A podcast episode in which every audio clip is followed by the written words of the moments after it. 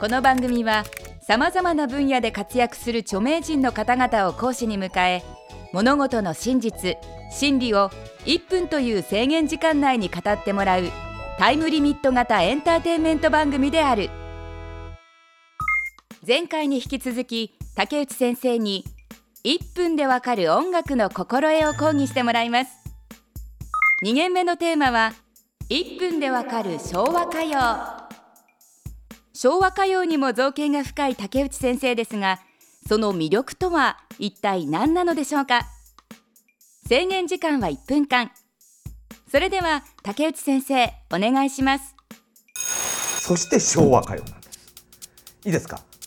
みんなね洋楽ばっかり聴きすぎ。さっきビートルズ話はしたけれどもいいか？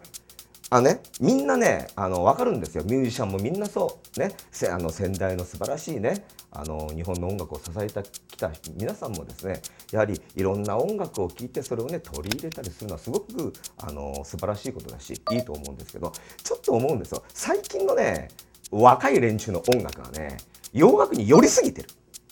まるで洋楽じゃないかと思う瞬間があってもうちょっと日本らしさはお前たち忘れてしまったのかと。それをそれを一番表してるいい時期が1970年代の昭和歌謡なるわけです。ね、ちょうど日本にファンクや、ね、ソウルが入ってきてそれをなんとか自分たちのものにしよう。でもどうしても日本的な拳とかがメロに入っちゃう。その辺をどうにかこううまくやっていいものを作っていこうっていうのが昭和歌謡の良さなんです。喋れね竹内先生ギリギリで1分内に収まったようですがまだまだ言い足りないことがあるようですね。ではここからは補足講義をお楽しみください。今実はですね4年ほど前からバー竹内というねあのイベントを展開しておりまして散々クラブイベントやってきたわけですよ。まあ本当にもう普通にね、ま、ハウスとかしか書けないようなクラブイベントとか、まあ、いろんな形をやってきてでちょっと思うことがあって、ま、ちょっとねこれもまあ、今のクラブ事情も入ってきてるのかもしれないですけどやっぱ、うん、などこそこの箱に行けば、まあ、クラブに行くこと自体がかっこいいみたいな。なんかその感じにカチンときましてですね、まあ、クラバーとしてはカチンときておりましてそうじゃないだろうと。やっぱ内容なんじゃないかと。ね、それをまあ私的にやっぱ表したいと思いましてですね。全てのクラブミュージックを超えた先にある昭和歌謡。ね。でバー竹内というのはですねあのまあ後で写真とかね多分出ると思うんですけど。あの私があのマスターというね、えー、マスターの格好いたしまして、えー、コンセプトが、えー、あれです。錆びれた、えー、スナック。ね。錆びれたスナック。バスへのスナック。でただみんなで、えー、石田あゆみさんを聞いたりとかするイベントというのですね。やり始めたらそれが面白い面白い。もうそれ一本で全国回れるようになっちゃったみたいなね。そこではたと気づいたわけですよ。まあね、みんなね、そのビートルズ通ってきたりとか、いや、ブルースが最高、ね、ロックとかね、通ってきてるわけですよ。でもねみんなね血のように昭和歌謡は根っこにあるんです。だからどんなやつでも昭和歌謡を聴いたらやっぱりホッとできるし大事なものをやっぱり思い出せるね。じゃあ J−POP について言っていいですか？J−POP って言わない方がいいですよ。その J つければいいと思ったら大間違いでね。俺はねあの昔アン・ルイスさんから言われたことがあってすごい感動したんですけどアンさんがねこう飲みながらその私は思うんだけどって日本語で歌ってるけ全て歌謡曲だっていうね。それがすっごいやっぱ印象深くてね。でやっぱねあのまあ、あえてその私の言ってる歌謡曲っていうのはちょっと昭和歌謡。昭和の歌謡曲なんですけどね。やっぱこれからやっぱ j p o p とかも使わなくていいですね。もうやっぱ全部歌謡曲っていう歌謡曲というジャンルがあってもいいんじゃないかと、うん、そういうふうにも思いますけどね、まあ、でも知らないですね石田あゆみさんとかね言ってもね。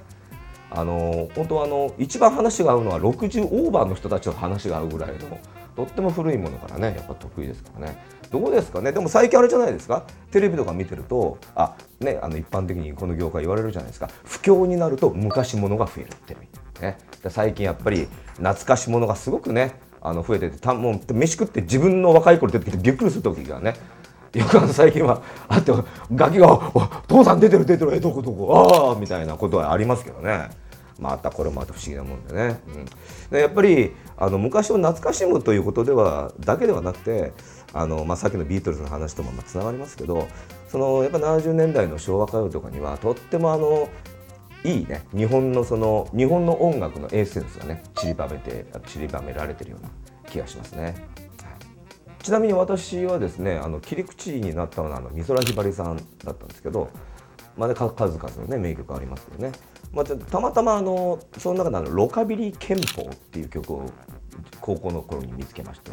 で聞くとなんかロカビリーなんだけどその「あ面倒どうだ？うわこっちへ来い!」とかいう曲があって俺は驚いてしまってでそれからやっぱりねあのちょっと入ってきたわけですけどあの難しいことは考えずにあまずね変なタイトルっ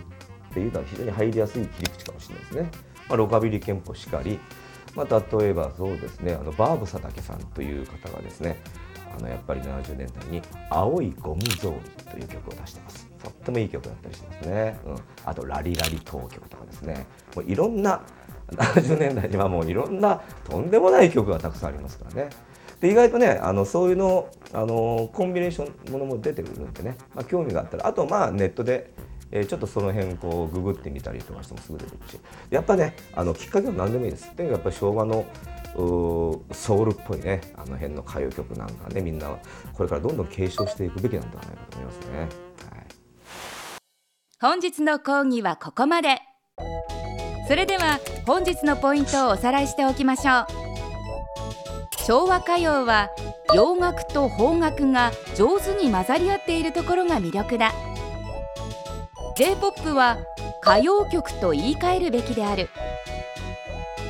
昭和歌謡の初心者は変なタイトルの音源から聞いてみるべし。竹内先生次回の講義は1分でわかる竹内流作曲法です。1分でわかる大学ホームページでは過去の講義も見ることができます。アドレスは www. www.andsmile.tv テレビスマイル1分でわかる大学。本日はこの辺で閉校。